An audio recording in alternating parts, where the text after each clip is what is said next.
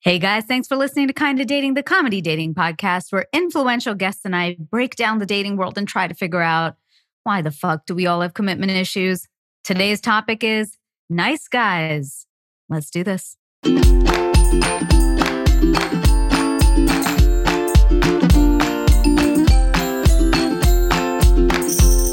Hey friends, I'm Natasha Chandel. You're listening to Kinda Dating. We're going to get right into this episode because uh, I really want you to hear it, and uh, and our friend is short on time. But also, if you do like what you hear, screenshot the episode, tag us, and tell us what you thought of it. Um, also, subscribe to the podcast if you haven't already, and I don't know, maybe tell a friend or two. That would be nice, and leave us a five star rating or review, guys. I so always appreciate the DMs you sent me, um, and all of that, but it only matters in the reviews of the podcast. Uh, that actually really helps us in the charts. So uh, please do that if you haven't already. And follow us. We're on social media. We're at Kinda Dating on Instagram and TikTok. And I'm at Natasha Chandel on Instagram, Facebook, and Natasha Chandel on TikTok. Okay, we have uh, our friend back. He just man, that last episode was so good. I uh, I can't. I mean, you you know, you are the author of this great new book called How to Be Loved. Um, also, How to Be Loved, How to Be Loved, um, and you are an artist. So, welcome back, Humble the Poet. Thank you so much for having me. Man, uh, we already answered all the single or in a relationship question in the last episode. But this one I'm really excited to get into because we're talking about the nice guy. And it's something you also discuss in the book. But when I was reading about it, it was like you actually had this experience of your journey with this title of nice guy. Uh, we get asked about this a lot, and a lot of guys comment on it, um, just saying they don't they just really don't believe women are are into nice guys. And I've really tried working hard to say that's just not true. Um, but I would love to hear, and I know the listeners would love to hear your story around it. Um, so, were you ever the nice guy? Yeah, I think um, I think what it is is what we refer to as nice guy. It's not a nice guy. We refer to people who, uh, you know, they they they don't hold their boundaries. They're doormats. They let people treat them ways that they don't want to be treated. Um, they don't stand up for themselves. They don't, you know, they they put other people's needs before theirs, and they think it's selfish to to put themselves first. And um, they think it's going to make someone like them, and really, it just makes them an option for when somebody else is uh, uh, needs some attention in between the whatever toxic situation they're actually in. So I mean, I think we've all gone through that. And you know, I've definitely gone through it. I think it's an important lesson to learn. I think it's a really important lesson to learn. You think you're doing everything right, which is not. And then you have expectations of other people, which isn't fair. You know, so I no one is entitled to anything just because they're a good person. And when you went through that, did it change you? Because my experience is look, the nice guy thing is the same for women. We, you know, women believe that guys always want like a bad girl and and you know, um I was in a relationship, my my abusive relationship when I was m- many years ago, and uh, his whole thing was, you know, the girl that he was cheating on me with told me that he had said that I was too nice, and uh, I remember I had just moved from Canada. So I was like, what? I, is that an actual thing? Um, and I moved to New York. So it really broke me. And I, at the time, decided, like, fine, I'll go the other way. And then literally was like, cool, can't beat you. I'll join you. And then I became a hardcore fucking bitch. Um, and I, and honestly, I was, I I wasn't my best self and I shut down and I closed all the doors and and that was from one experience of somebody telling me I was too nice, but you nailed it on the head right in the beginning, which is it wasn't that I was too nice. And the truth is, I really did not have boundaries. And so the work I had to do in therapy was to gain boundaries. So I wasn't just trying to please people and really just doing what I needed to do. But I know that one instance of somebody saying that to me broke me So, like, did that change you? And do you think that's what's happening to so many guys? Is like one person said that to them, like, you're just too nice. And then they're like, fuck this shit. Yeah, I think it's I think the the one challenging thing in this world of dating and relationships and interpersonal relationships is it's not a monolithic experience. Like my experiences with you will do very little to inform my experiences with the next woman, but I I'll use my experiences with you to decide and think, well, she liked this, she didn't like this. That's how they're all they all are.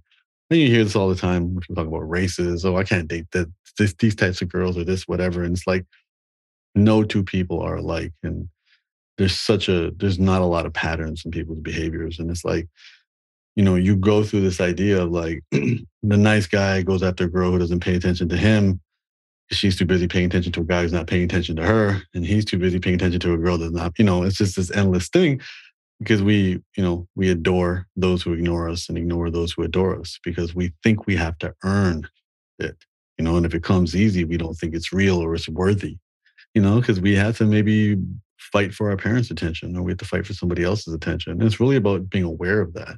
I mean, like, no, it's she's not gross for returning your text in a timely manner. He's not gross for paying attention to that. Um, and I think there's an important thing there, but I think at the end of the day, it, what it evolved to for, with me, and, and and it took a long time to get there, which is I can be nice, I can be kind, I can be sweet, I can be accommodating, but I have boundaries. And I had a conversation with somebody very recently where, you know, they're a little bit far away. And I tried to make an attempt to go see them and they kind of shut it down. And then later on, you know, they they said, Well, why are you still here? I go, I'm here until I don't want to be here, and then I won't be here. And then and then that woke them up. And then all of a sudden they were like, oh, wait, wait, okay, let's figure out how to make this happen. I'm, like, no, and now you're just operating out of guilt. You're not operating out of an enthusiasm to see me. You're operating out of a guilt because now you're afraid I'm going to lose you. I triggered something of yours. And I'm going to go, listen, I'm not telling you who to be. You know, you can be whoever you want to be. I can have my own standards and I have to honor my own standards. That's what self love is keeping your promises to yourself. And, you know, it is interesting whenever we go through breakups or go through situations that don't work out, we, we, we start to unlock this whole new version of ourselves. Um, and then it's like, I'll show you. And, you know, as if our ex is like constantly watching all our stuff and it's it's it's probably a necessary part of all of it. But I think that the big thing is just realizing that our definition of nice isn't that. You know, it's okay to show your teeth. It's okay to stand up for yourself, because the alternative to that is resentment. And resentment is a very dark place, and, and there's no love that exists in that world of resentment. So it's better you you deny yourself love by trying to be liked. So it's better to put yourself in a situation where less people like you, so at least you can still channel some love for yourself. And, uh, you know, there's this book that I read when I was kind of learning boundaries, um, and it was called Why Men Love Bitches. And the first page just defines, like, hey, let's just start with what a bitch really means. And it's not what people would assume. Uh, uh, it really is just being strong, but kind. And that shift made a big difference to me. And, and I do think when women conversely are into, uh, you know, the quote unquote bad boy. I know I've definitely gone through my phases, not of like bad boy, but definitely like wanting the attention of somebody who wasn't giving it to me um, as almost like an egoic power dynamic of like, I'm going to get this guy and show myself that I can get this guy. Yeah. I actually just became obsessed with one guy, not a, like obsessed with just fucking him because he wouldn't fuck me. I didn't even like him. But I was just like, why is this guy not trying to sleep with me? And it like made me want to do, and I never got it. And eventually I had to just like let it go. I was like, okay. that was, that was a conversation I was having with a married couple where we were, we were, we were discussing, you know, there's a lot of references to the male ego, the fragile male ego. And then the question was of like, is there an equivalence to female ego. And then the wife's like, no. And then the husband's like, yeah. The moment she decides she's going to sleep with you and you don't, he goes, then you'll see the fragile female ego. Hundred percent. Yeah, it's a, it's an interesting, it's a, it's definitely an interesting dynamic, and it's. I always think this, and again, this is anecdotal, so I don't want to be held scientifically, but as a as a as a public figure who has a lot of guy friends who are public figures, who have a lot of guy friends who are married, who have a lot of guy friends who are in relationships, a constant thread, and some of them behave and some of them don't. The you know when it's just guys in the room, the conversation is there. The constant thread for the guys that do behave, unfortunately, it's not because I love her. It's because it's very evident I will be held accountable if I cross that line. And the ones that don't behave have already been caught. Yeah. and there was no consequences or accountability because of it. Yeah. And so I think sometimes the, the simple definition of what guys like bitches is really the, the bitch is someone who holds them accountable or who who's already making them feel like they ain't shit even when accountability is not the thing. Like they're already Yeah. not impressed. And it's this constantly, I need to win her, I need to win her, which isn't a healthy place to be. You know, No, it is not. It's I always think about this when it's like, you know, I would rather take like a friend like Lily to an expensive dinner, a non-romantic friend to an expensive dinner than a first date. Mhm. You know, because I don't feel bad spending a lot of money on my friends. I'd rather, you know, take my parents on a vacation than trying to impress somebody. Because you're setting a tone like this is what I have to do forever for you. Agreed. Ver- Versus here are friendships that already exist. These are relationships that already exist. They don't care. We can do Chipotle tomorrow, and today we can do next day we can do Nobu. You know, my parents love me regardless. Let me put them on a first class flight. Like it's there's a healthierness to that than this idea that we have to constantly win somebody because that constant chase is the only prize. You know? And I do think that it it uh, says a lot about what state we're in, right? Because oftentimes, like guys will be like, "Oh, I'm chasing after somebody who is unavailable." And they're not like a, a bitch, or you know, they they want they they think I'm too nice. They want a bad boy, so they're chasing after somebody who's unavailable over and over and over again, knowing that this person is not showing up for them the way they need. And they're putting it on the other person, like it's the girl that's a problem for not wanting to be with a nice guy without looking internally and going, why are you attracted to somebody who is not giving you what you need? And that's part of like that commitment phobia I often talk about is I used to date people that were emotionally unavailable, that didn't treat me all that well.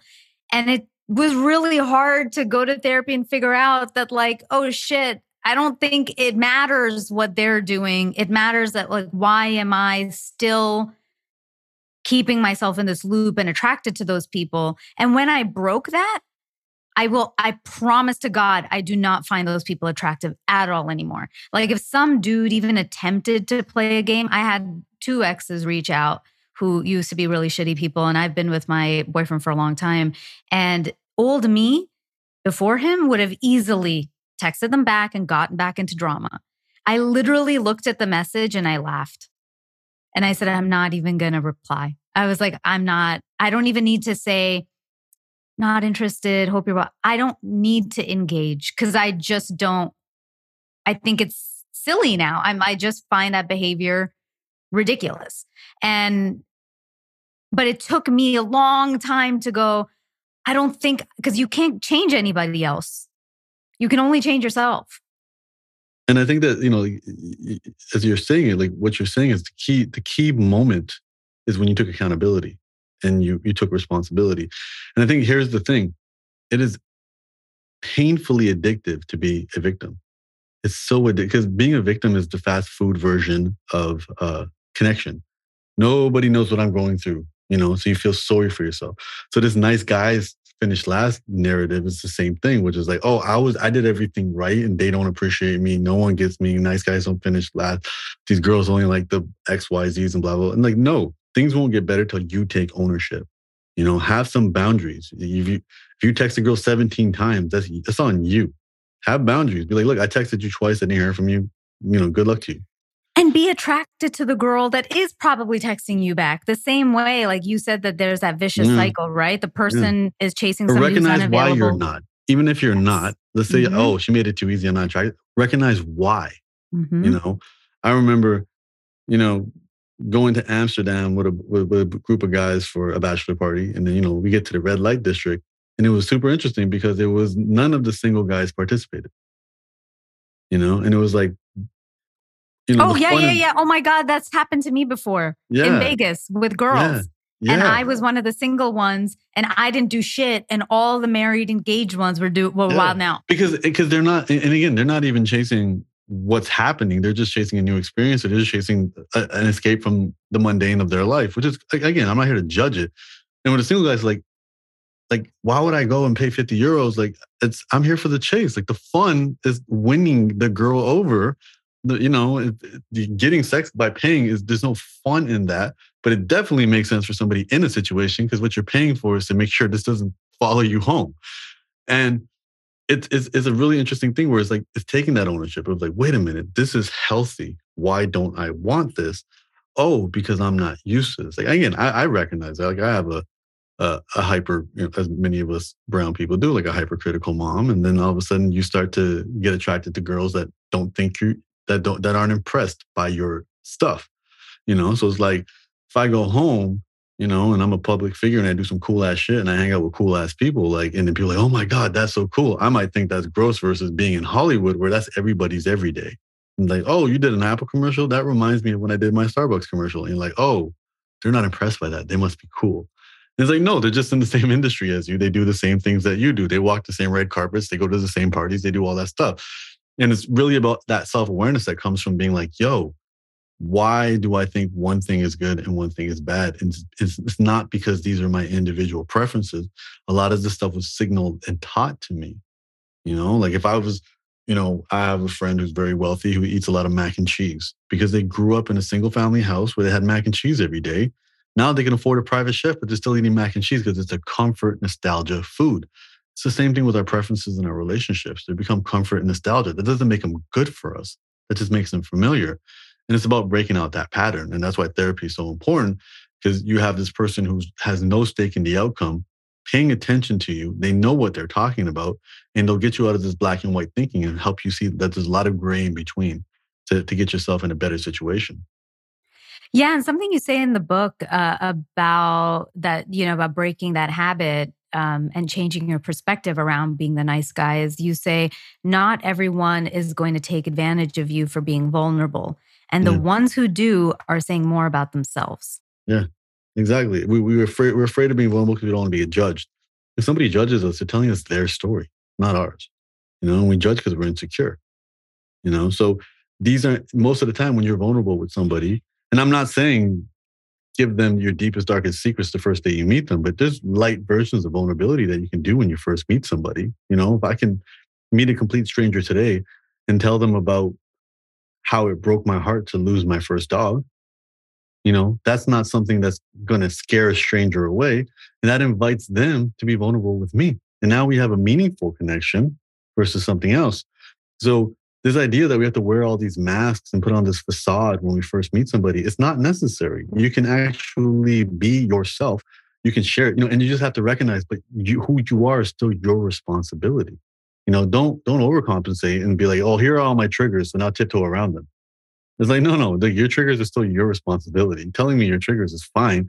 And as I develop a deeper relationship with you, then I'll care to work with them and help you on that. But if I've just met you, it's not my responsibility or my priority to work around that. And I think it's just we exist where this pendulum is swinging so far each way.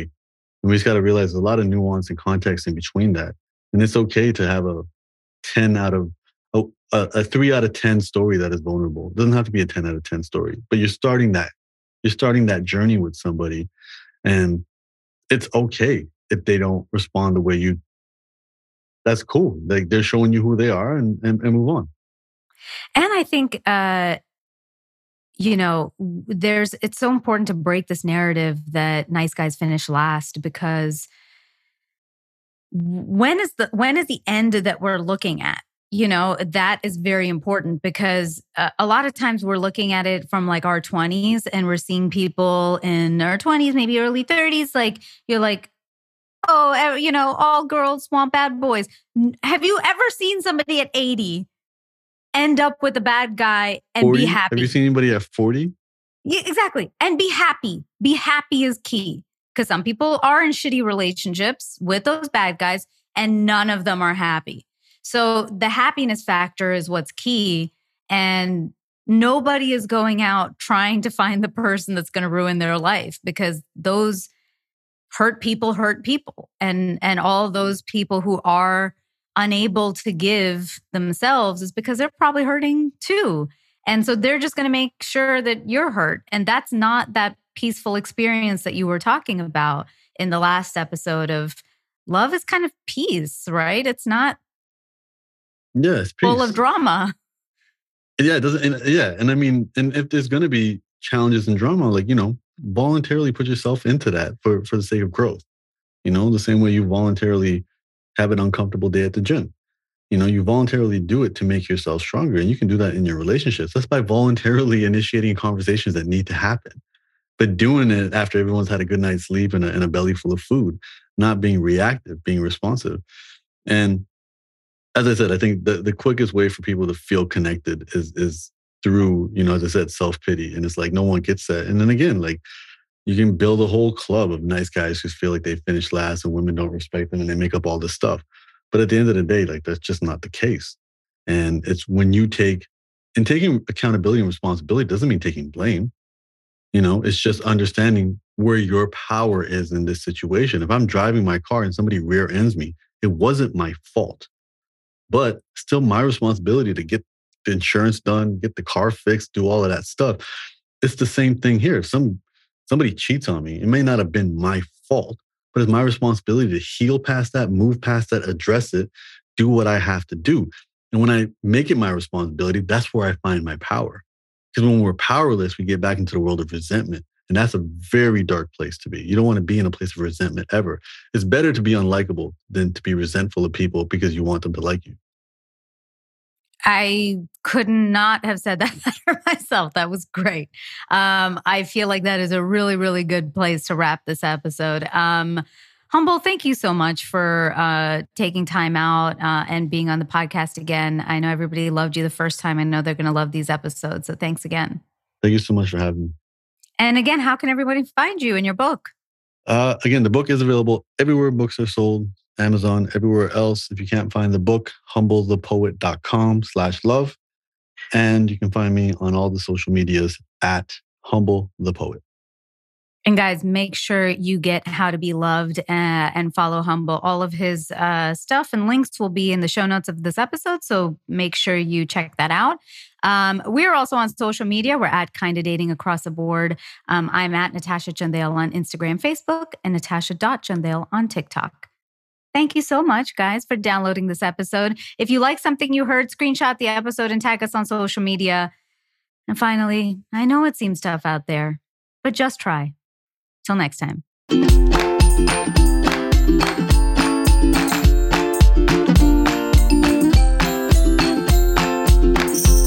Kinda Dating is part of the Frolic Podcast Network. Find more podcasts you'll love at frolic.media slash podcasts. Kinda Dating is created, produced, and hosted by myself, Natasha Chandel. Aisha Holden is my co host. Adam Pineless and Karina Uribe are producers. Our opening music is composed by Joe Lorenzetti, and our logo and graphics are by Jenna Yannick and K. Daniel Ellis.